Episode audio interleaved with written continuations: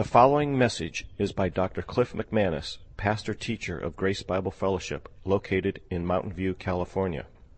Uh, looking at 1 Corinthians 13, those of you who uh, haven't been with us, I've already met a few first time visitors today. Thank you so much for being here.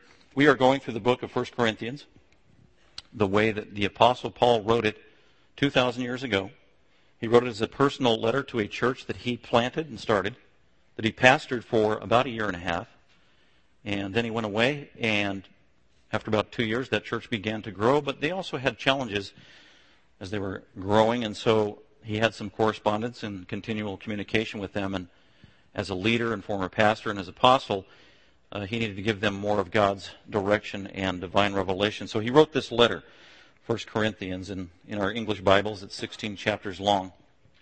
Most of those 16 chapters are corrective in nature. Paul is addressing their problems, and they had problems. Christians have problems because Christians are humans. Humans have problems because we're fallen, finite, uh, short sighted, live in a cursed world. And so uh, Paul is writing to encourage them, but also to correct them. And we've been, there's a few main issues that he wanted to address. One of those issues is how they were functioning in the church with respect to spiritual gifts that God had given them. And they began to view their spiritual gifts that God gave them in a wrong way, in a self-centered manner, and actually began using their gifts with wrong attitudes in a competitive nature, and it began to actually create division and disunity in the church, which is the exact opposite of God's intention of what He wants us to do with our spiritual gifts. And so there's a big chunk of this epistle, chapter 12, 13, and 14. It all goes together. It's one theme, one argument, one topic. And Paul is addressing the issue of spiritual gifts in 12, 13, and 14. We addressed chapter 12. Uh, now he transitions to chapter 13, and he'll conclude in chapter 14. Chapter 13, historically, we're looking at it, but historically it's known as the chapter of love, of biblical love. It's actually one of the uh, greatest delineations of love from God's point of view, if not the greatest and has been recognized accordingly by many for 2,000 years since the time that the Apostle Paul penned it. You'll frequently hear it read at weddings, or maybe you'll see it hanging on a wall in a Christian home. I think it's hanging on a wall in our home, uh, which is fine and appropriate, but what we need to be reminded of today is when Paul wrote this, he didn't write chapter 13 on love isolated all by itself. It needs to be understood in its proper context, and that's where it has its fullest meaning. And again, the topic of the conversation is disunity in a local church among fellow believers. Disunity, arrogance, competitive spirit, divisive spirit, schisms, pride. What's the solution to all, all of those things? Paul, his argument is the only solution really is biblical love. God ordained love. And so the, the very deep problems addressed in chapter 12, the resolution is in chapter 13. Love. God's love is the only thing that can really resolve these issues in relationships on an individual level and also corporately in a church. And so naturally that's why chapter 13 flows from chapter 12. They go hand in hand. As a matter of fact, as Paul is addressing the spiritual gifts in 12, 13, and 14, if you wanted to do a basic outline of Paul's points of emphasis, 1 Corinthians chapter 12 is the purpose of gifts. Chapter 13 is the power of gifts. In other words, what is the motive we should have when we exercise our gifts? And what is the supernatural energy by which we should exercise our gifts? It is the love of God. So, the purpose of gifts in chapter 12, the power of the gifts in chapter 13, and then the practice of the gifts in chapter 14. And we'll see Paul's going to get to that. So um, let's go ahead and look at chapter 13. Today we're just going to deal with the prologue of Paul's delineation of biblical love, and that's verses 1 through 3. There's kind of three natural parts to this chapter, and we're going to deal with just the prologue introducing the concept of love in relation to spiritual gifts. Let me read and you follow along. Uh, if I speak with the tongues of men and of angels, but do not have love, I have become a noisy gong or a clanging cymbal. And if I have the gift of prophecy and know all mysteries and all knowledge, and if I have all faith so as to remove mountains, but do not have love, I am nothing. And if I give all my possessions to feed the poor, and if I deliver my body to be burned, but do not have love, it profits me nothing. For your outline there, this kind of comes naturally. Paul, uh, I, I got three points in my outline there, and these were given by Paul. Each one is in verse 1, verse 2, and verse 3, where Paul's making one argument. And he's following up on a statement that he concluded with in chapter 12, verse 31, where he concludes that chapter saying and exhorting the Corinthians, you have the wrong view of spiritual gifts. You've been arrogant, self-centered, condescending, divisive, creating disunity, using your gifts wrong, not being other oriented and serving others when you use your gifts. You need to, des- desire and pursue the proper greater gifts. And then he concludes by saying this, and I will show you a more excellent way. What was he talking about? I will show you a more excellent way, a better way. What is a better way? Uh, a better way to behave in utilizing your spiritual gifts. And the better way, the higher way, the superior God ordained way is using your gifts motivated by the power of love. That's going to be, that is the more excellent way. And Paul get, personalizes, personalizes it and he says, I will show you. I'm going to give you an example of a greater way of how to behave in the church. I'm going to give you an example and an illustration from my own personal life of having the proper attitude of exercising your spiritual gifts. So what Paul does in chapter 13 verses 1 through 3, he uses himself as the example. Here's an illustration. You're behaving like this. Don't do that. In verses 1 through 3, he says, behave like this. Use your spiritual gifts like this and he refers to himself as an apostle, as the example and model to follow. Paul repeats that idea or notion a couple of times in his epistles where he says, Be ye followers of me, as I also am of Christ. Paul was not being arrogant. All he was saying is that he was an apostle ordained by God, given the Spirit of God, gifted by God, called by God, and Paul was faithful and obedient to his call as an apostle, and he lived among the saints, he lived among the Christians, he was exemplary in his Christian life. He was a sinner, but he was exemplary in his Christian life, and he was indeed a legitimate godly model to, model to follow in the daily Christian life. Because he was obedient, he was dependent upon the Spirit, he was a humble man. He surrounded himself with godly people to hold him accountable. So he was indeed, although fallen, yes, sinful, yes, finite, an exemplary model to follow in terms of Christian living. And so that's what he's posing here, just as he said in other places, be a follower of me as I also am of Christ. He could say that, and that's why 15 times in verses 1 through 3 he refers to himself, I, I, I, me, me, me. Also, in just a quick survey of the three verses there, he mentions spiritual, he mentions four spiritual gifts. Speaking in tongues first, that's verse 1. The gift of prophecy in verse 2. The gift of faith in verse 2. And then also the gift of giving in verse 3, which is a spiritual gift. Paul talks about giving as a spiritual gift uh, in another epistle. So he uses uh, four spiritual gifts by way of illustration. He applies them to his own life. And he becomes the example and the illustration for them to follow. So let's go ahead and look at that. Uh, this in this chapter, chapter 13, he mentions love nine times. This is that's the theme. You guys are all into just spiritual gifts and being showy and proud what you got and thinking about self and how God has gifted you and blessed you, and they're looking down their nose at others whose gifts aren't as good or as impressive as the others. And He's trying to rein them in and give them a proper godly perspective. They've got the wrong focus, the wrong emphasis. It's not all about the kind of spiritual gift you have. spiritual maturity is not gauged by the kind of gifts you have or how many spiritual gifts you have. Spiritual maturity is gauged by your spiritual fruit, not your spiritual gifts. That's one of his main points of emphasis that he's going to give us in chapter 13. And that comes from love. And so the Corinthians lacked a proper understanding of what biblical love was, how it should be the motivating factor in everything that they did.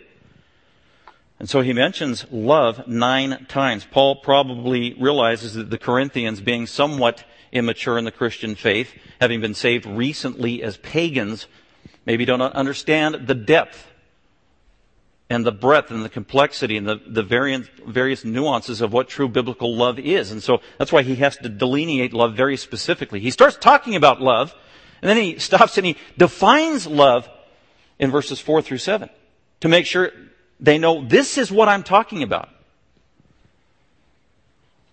So he mentions love nine times. Before we get into it, I just want to give us some preliminary biblical Christian basic reminders of what biblical love is and what Paul's talking about before we launch in. We will get into details of defining love as Paul gives that when we get to verses 4 through 7. But up front, in a preliminary fashion, we do need to understand biblical love because uh, love is a very common topic talked about even in the world. We hear it all the time. It's probably the number one thing that we hear in the top 40 in terms of songs in the secular world, right? Everybody's writing about love. Love, love, love. Yeah, yeah, yeah. I mean, it's been going on for 50 years. It's in movies, the theme, love, from a world's point of view. Uh, but the world's point of view and the secular point of view of love is totally different than biblical love. And what Paul is talking about here is God has defined it. So we need to make sure we have the proper starting point and biblical definition of what true love is. So uh, I'll do that before we actually jump into verse 1, 2, and 3. Just a couple of reminders about love. As I said, the, the word love is mentioned by Paul nine times in this chapter. Uh, the word he uses is agape, and that is a familiar word to many, agape love. Uh, much has been written and said and taught about it. Um, we do know from the study of history and also from Greek that the word agape, which is a very common New Testament biblical word for love, uh, was not used uh, in a biblical manner at all prior to the New Testament.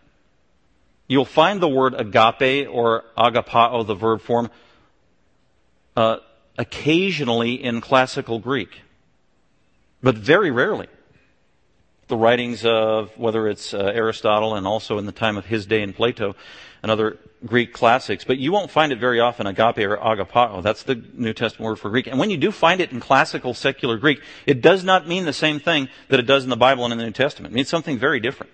So that's why it's kind of dangerous when you want to do a word study from the New Testament and oh, this is Greek, and then let's go see what classical Greek says and inform our meaning here, and you will be led astray if you do that because agape used in classical secular Greek is totally different than the way Paul uses it, Jesus uses it, and the rest of the New Testament writers. As a matter of fact, with the coming of Christ, the New Testament, the work of Christ, the apostles, the word agape, which was, was somewhat of a kind of a familiar word in their vocabulary, it took on a totally new meaning with the Christian church. It was infused with entirely new definition, meaning, and nuance.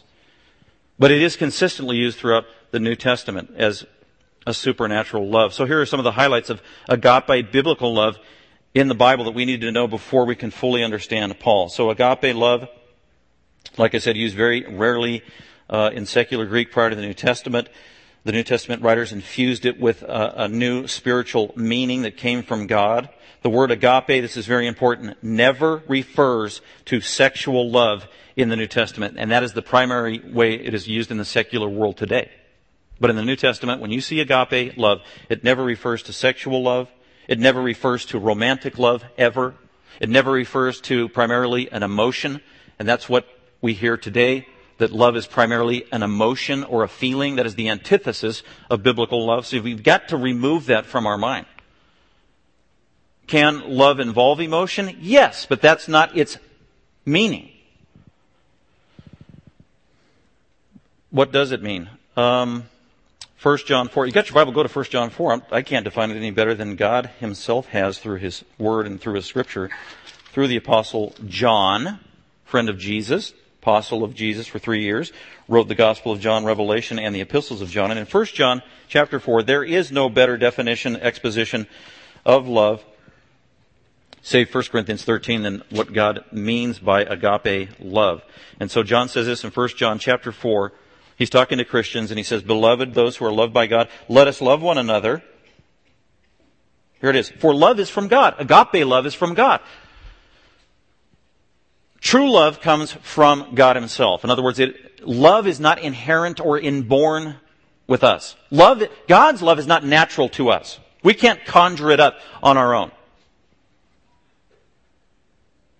Its source and origin is divine and otherworldly. As a matter of fact, a, a non, an unbeliever, a non-Christian, does not have the capacity to love with agape love. Some might find that startling or shocking, but that is exactly what John says, as well as other New Testament writers, including the Apostle Paul. Love is from God. Agape love is from God. Supernatural love is from God.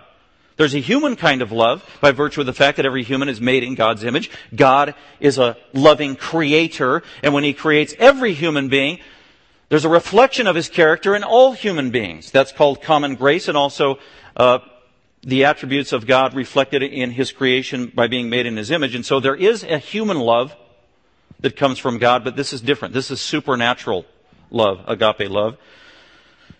It is from God. Everyone who loves is born of God. If you love with this supernatural capacity, it is a sign that you are truly born of God, regenerated by God, a child of His, a supernatural creation in His image. And He gave you a supernatural love that you didn't come up with on your own. An unbeliever cannot love in this manner. This is loving at a higher plane. This is loving at a supernatural plane. Non-Christians can't love with this capacity because they don't have, they don't possess this supernatural love. It's a gift from God. Everyone who loves with agape love in a true manner is born of God and knows God personally. Verse 8, the one who does not love supernaturally with agape love, get this, doesn't know God. They're not a believer. They're not a Christian. They don't have this capacity. Romans 5 5 says, if you're a Christian, the love of God has been shed abroad in your heart. So the moment you became born again, God gave you His Holy Spirit to live in you and the Holy Spirit is the one that allows you to love with a supernatural love. It is the Holy Spirit who lives in you that imparts to you this supernatural agape love that unbelievers do not have. I remember when I got saved, that was one of the clearest things to me that I have been changed and made a creature of God because when I got saved instantaneously, I had a love in my heart for God and for people I had never experienced before. And it was a supernatural imparting and gift from God the moment I got saved. That's true of every Christian, and that's what John means here. The one who does not love doesn't know God, for God is love. That's amazing. God's love, that, and the word is agape. God is love. His greatest, most blessed characteristic manifest to humanity that exemplifies His grace and His goodness is the attribute of love. It's actually almost more than an attribute. It's His very essence and character. God is love. And those who know him personally, who believe in the gospel of Jesus Christ and have been born again and have the Holy Spirit living in them, they also reflect this supernatural capacity to love that comes only from God. God is love. He says in verse 8, he repeats that in verse 16. God is love. God is more than love, but God is love. Scripture says God is a consuming fire, God is a spirit. So there's, his essence is uh, complex or has many attributes that are manifest, but love is basic. Verse 9, by this the love of God was manifest in us, that God has sent his only begotten Son into the world so that we might live through him. So the greatest example of agape love is when the Father gave Jesus Christ as Savior for the world. When Jesus, the greatest act of love was when Jesus willingly gave His life on the cross to be crucified and to absorb the fury and the wrath of the Father to be punished for our sin, to be our substitute, that we might be forgiven of that sin, adopted into God's family forever and eternally. That is the greatest act of love. Jesus manifest what true biblical supernatural agape love was like, and the greatest example was his death on the cross. For sinners who didn't deserve God's love. We weren't worthy of God's love, yet it was bestowed on us anyway. Uh, verse 10, in this is love, not that we loved God, but that He loved us and sent His Son to be the propitiation for our sins. Beloved, if God so loved us, loved us, we also should love one another. So, in keeping with what John says about love, here's just a couple of other things to keep in mind about a preliminary definition of love that will complement Paul's definition. So, supernatural agape love, it is, um, its origin is from God. It is not natural. It is the fruit of the Holy Spirit. That's Galatians 5. Remember that? Live uh, in obedience to the Spirit, and the fruit of the Spirit is love, joy, peace, patience, goodness, kindness, gentleness, self control. And by the way, the first of the fruits of the Spirit is love, and that is not by accident. It is listed first because it is the greatest manifestation and fruit of the Holy Spirit, love. As a matter of fact, many commentators say that love is mentioned first, and all those others are manifestations of that love. But it comes from the Holy Spirit. And if you don't have the Holy Spirit in you, you don't have this capacity to love at this supernatural level. You can only at best love at a human level, which has its limits. And is only possessed by the grace of God out of common grace. Um, other things about agape love. It is possessed and owned by every Christian. Because that's Romans 5 5. If you're a Christian, the love of God has been shed abroad in your heart already, past tense, it's already been done. So you don't need to technically pray, Dear God, give me more love. No, you don't need to pray that way. I understand we do pray that way sometimes. It's because you have all the love. I have all the love I need actually at my disposal. It's been shed abroad in my heart. The prayer should be, God, uh, allow me, empower me, remind me, use your Holy Spirit to help me manifest and live out the love that you have already given me in Christ. That should be our prayer. God, soften my hardened, unforgiving heart that keeps me from loving the way that I should and that you have equipped me and gifted me to do. That needs to be our prayer. That's a more specific prayer. So every Christian has and possesses this supernatural agape love. Uh, this is, by the way, biblical love, agape love, is the basic mark of Christian, true Christianity the most basic characteristic of a Christian that God requires of his children is love. Jesus said it a couple of times. One is John 13, 35. He washed the disciples' feet, his sinful disciples' feet. He was serving them as a slave, washing their feet, serving them selflessly, sacrificially. By the way, this was just after they were arguing among themselves at the Last Supper about which one of them was the greatest. And here's Jesus about to die on their behalf, and he gets down, he washes their feet. They didn't deserve it. They weren't worthy of it. They didn't earn it. And yet Jesus washes their feet as a servant, as an example of godly, supernatural, biblical agape love. And when he was done, he said, The way that I have loved you, you need to love one another. And it's on a supernatural level. So it should be the most basic mark of a, a Christian. Uh, biblical love is action oriented. It's, love is not love until it's put into an act, into action. God so loved the world. John 3:16. God so loved with a supernatural agape love. God so loved that he felt really good about it. No, God so loved the world that he had the warm fuzzies. God so loved the world. No, it's God so loved the world that he gave. It was manifest through action. It was manifest through service. It was manifest in a self orient, uh, I mean, a other oriented manner, a selfless manner, a sacrificial manner. That is the greatest example of biblical love.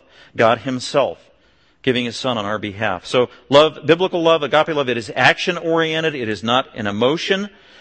It is other oriented. It is not consumed with self like the Corinthians were. That's why they need this reminder and rebuke. They were doing the exact opposite of love, preoccupied with self. Biblical love is sacrificial. Biblical love is a command and expected from God. Well, I don't feel like loving. Too bad. We often don't feel like loving. The reason we don't feel like loving is because we are naturally self-oriented, aren't we? We are naturally self-serving. Me, me, me. To obey biblical love is against our nature. That's why we need it to flow from God's power, from the Holy Spirit, in obedience to Him. It needs to be a conscious decision and choice of serving others. We are expecting nothing in return when we love someone.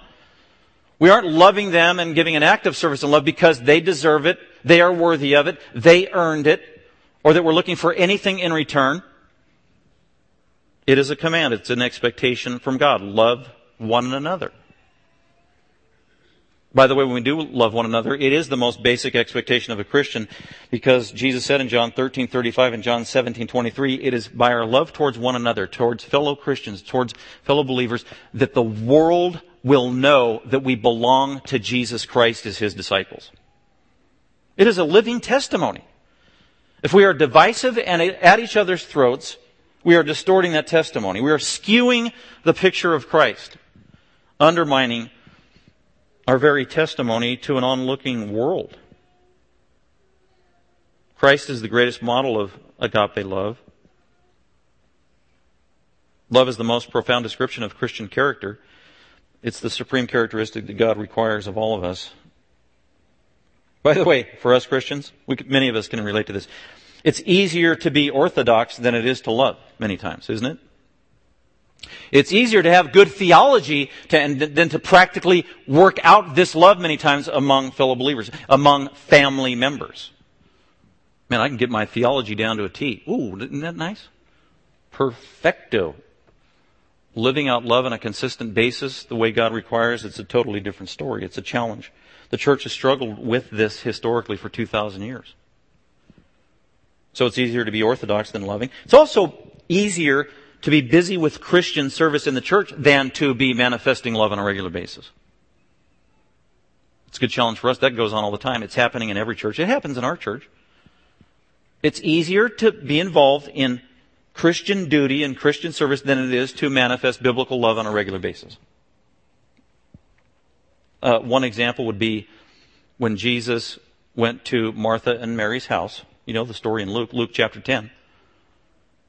And he went there, apparently to preach the word, to give a Bible study, and I don't know if he went into the living room, but Jesus begins to teach the word. His disciples are sitting at his feet listening, listening to the word of God, listening to Jesus teach, worshiping Jesus as the God man in the home of Mary and Martha. Mary is obediently there, having the right priorities, knowing that the Master is in our home. He is teaching the Word. I must listen. I must adore. I must obey. And while she's in the living room listening to the Word of God taught by Jesus himself, her sister Martha is in the kitchen, busy, busy, busy, busy, busy, busy, busy, busy, busy, making dessert, doing the dishes, all this, all by herself for all the guests out there. So that when they're done with their Bible study, they can have their snacks. And she is getting frustrated because there's so many things to do and so many dishes and so many whatever else. And she's getting more and more frustrated. And then she starts thinking the wrong way about her sister Mary. I can't believe that Mary's not in here helping me serve and helping me prepare and helping me do the dishes and help. She's in there with Jesus. She's not doing anything. She is like, who knows what was going through her mind. We know it was bad. Because she got to a point where finally she confronts Jesus after the Bible study, or maybe she interrupted the Bible study. Do you not know, Jesus, uh, Mary's not helping me, and there, and of, of all my preparations, and then Jesus just stopped her. Stop, Martha, Martha. You are concerned about so many things. You are so preoccupied and anxious and uptight about your things, your agenda, and all that you are doing, all your good deeds, deeds of service, no doubt. But Martha didn't have a motive of love when she was doing those. She didn't have a love towards her sister Mary. She didn't have a, the right proper love towards God because if she did, she would have been in there listening to God in the flesh, Jesus herself. And Jesus told her that and he rebuked her. You are worried and consumed and anxious and uptight about your list, your agenda, your priorities. They are the wrong priorities. All these things don't matter. As a matter of fact, only one thing matters, Martha. Only one thing. And Mary's engaging in it, and it is listening to the Word of God. And you know what? You can't take that away from her. No one can. That is a profound lesson. And Martha listened, and over the course of time, God changed her attitude, as we see reflected later in the, the scriptures. But that is a perfect example of someone doing good, on the surface, good deeds towards other people, yet with the wrong attitude and probably the wrong motivation. And that is exactly what Paul wants to address in 1 Corinthians 13. So let's go ahead and go there and look at it. Doing spiritual gifts in and of themselves isn't necessarily virtuous if it's done with the wrong attitude, the wrong motive. It needs to be done with love. That's Paul's simple main point. Corinthians, you haven't been doing that. You need to be doing that. Let's go ahead and look at the three points Paul gives verses 1, 2, and 3, as I said on the back of your bulletin. Point number 1 in verse 1 regarding spiritual gifts empowered by love. Paul says, if I speak with the tongues of men and of angels, but do not have love, I become a noisy gong and clanging cymbal. Uh, number one here, I just call this empty words. The Corinthians had spiritual gifts. As a matter of fact, they were incredibly gifted with spiritual gifts. Yet they lacked love. Their favorite spiritual gift was speaking in tongues. We know that. Paul uh, made that clear in chapter 12. He makes it clear in chapter 14. Spiritual, the spiritual gift of speaking in tongues was one of the favorites. It was showy. It was on display. It was amazing. Uh, it oohed and awed people. They felt good about themselves by doing it, yet they were speaking in tongues, using that gift, not motivated by love, but to inflate their own ego. And Paul rebukes them for that. Basically saying, I don't care if you have the gift of tongues. If you're doing it for the wrong reason, it is absolutely worthless. It's not beneficial. It is detrimental.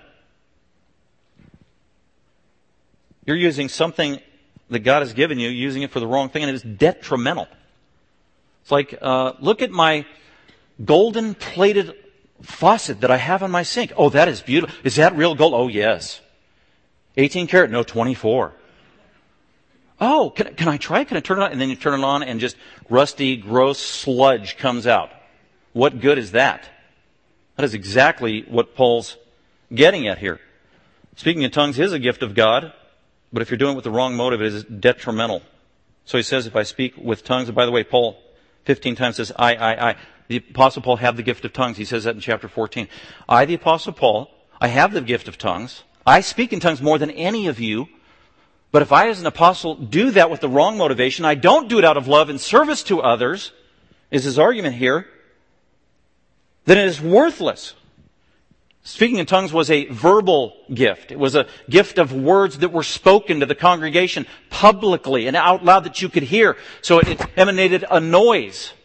And if you did speaking in tongues without the proper motive of love, then that noise turned from beauty and edification and blessing to what Paul says is a noisy gong, a clanging, cacophonous, dissonant, irritating, meaningless noise. Like a bronze gong that has no tune, that has no harmony. Or a clanging cymbal. Those are two similar instruments that just it's like the three-year-old in the kitchen banging away on the pots and the pans, and he's as happy as can be because he's making all kinds of noise. It's giving you a headache. So it's like these Corinthians, they're immature because they're doing their gifts without proper motive, which is love. So if I speak with the tongues of men and of angels, but do not have love when I'm exercising the gifts, I have become nothing but worthless, meaningless noise. By the way, he says the tongue of angels. I think that's a real language. Angels speak a real language. And Paul's being somewhat theoretical that actually he may be more than theoretical. Because 2 Corinthians chapter 12 says Paul got caught up in the third heaven and he heard amazing, unspeakable things and dialogue that went on even among the angels. He heard angels speak. I don't know what language angels speak, but they speak a heavenly angelic language. They communicate. They're intelligent beings, and that's what Paul's talking about. Revelation 14 says the same thing. John the apostle heard angels from heaven speak the glories of God in their own angelic language, whatever that language might be. That is what Paul is talking about. He was privy to and exposed to heavenly angelic language at one time.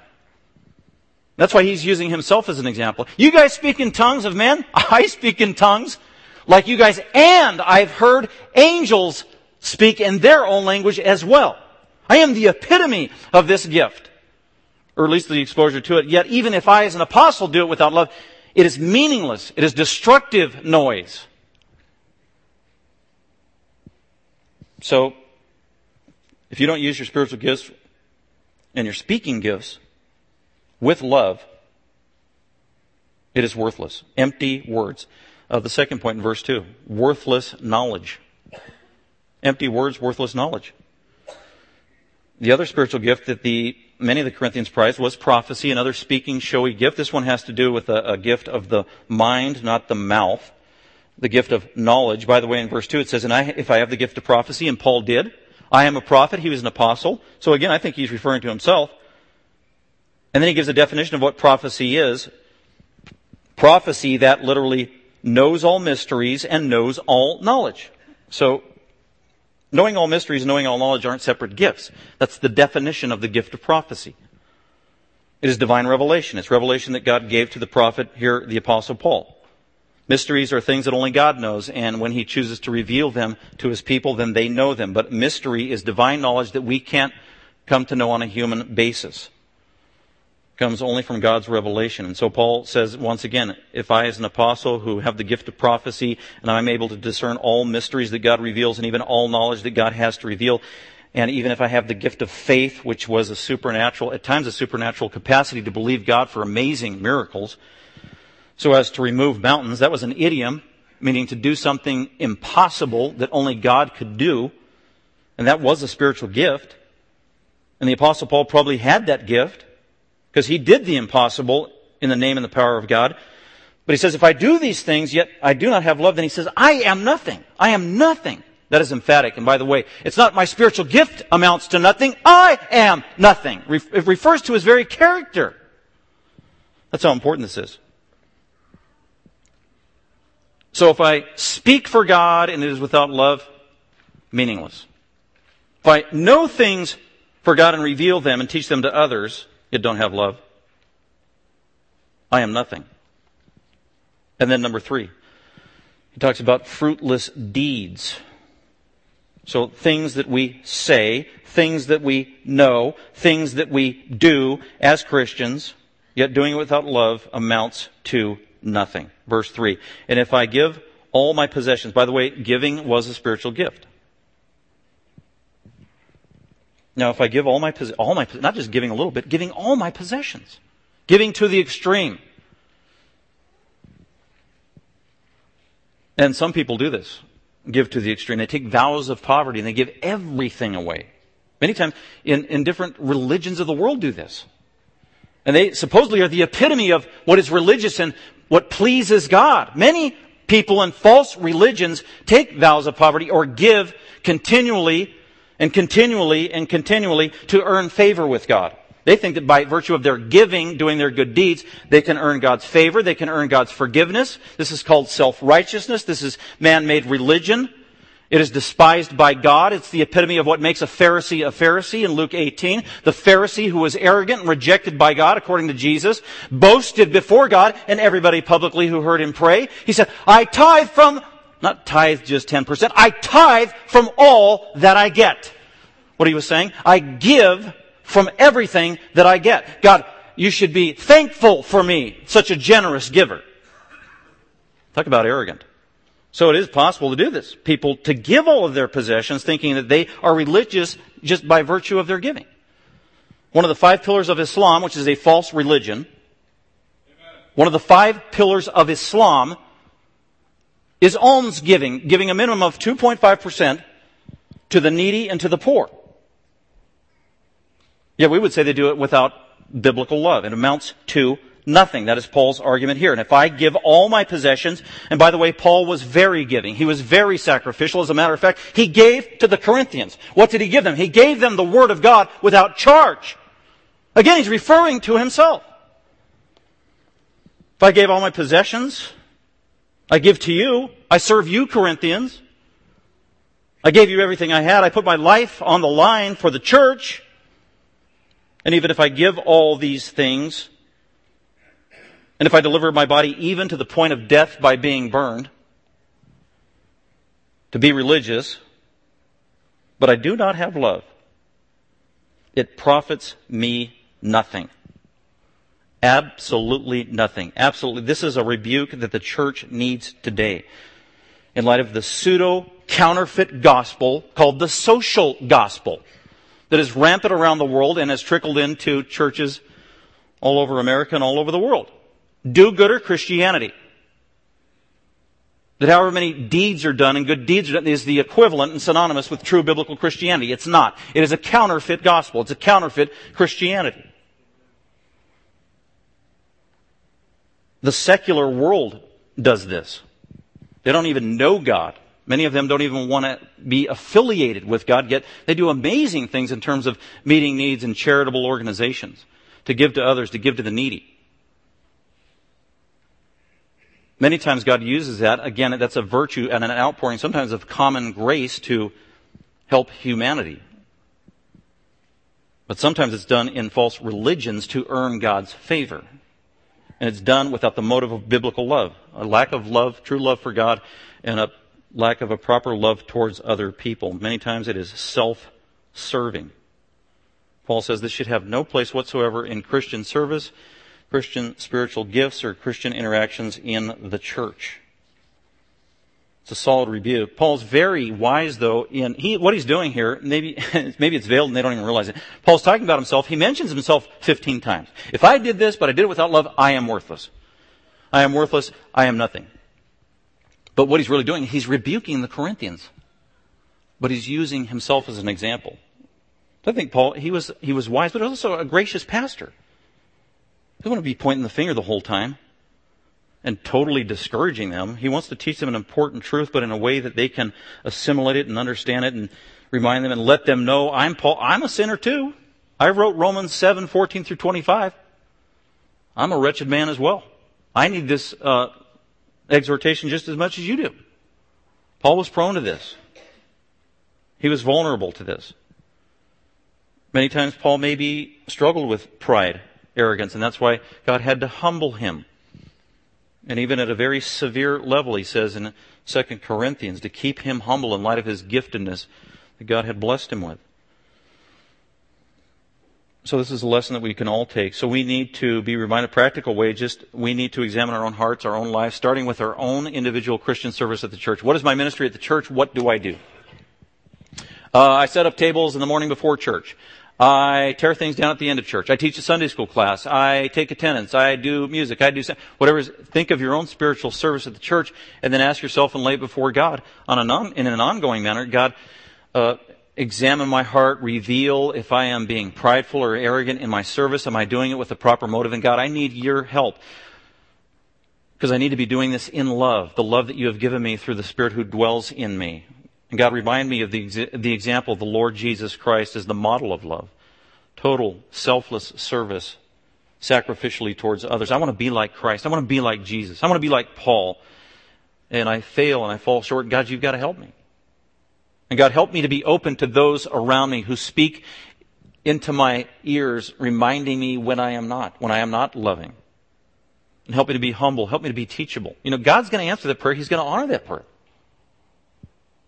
And he's going to answer that prayer by changing you and changing me and how we think and how we live and how we view service that honors God and blesses the people in our church. So God help us to continue serving and loving Jesus with biblical love as our greatest driving passion and motive with the help of the Holy Spirit. Let's go ahead and pray.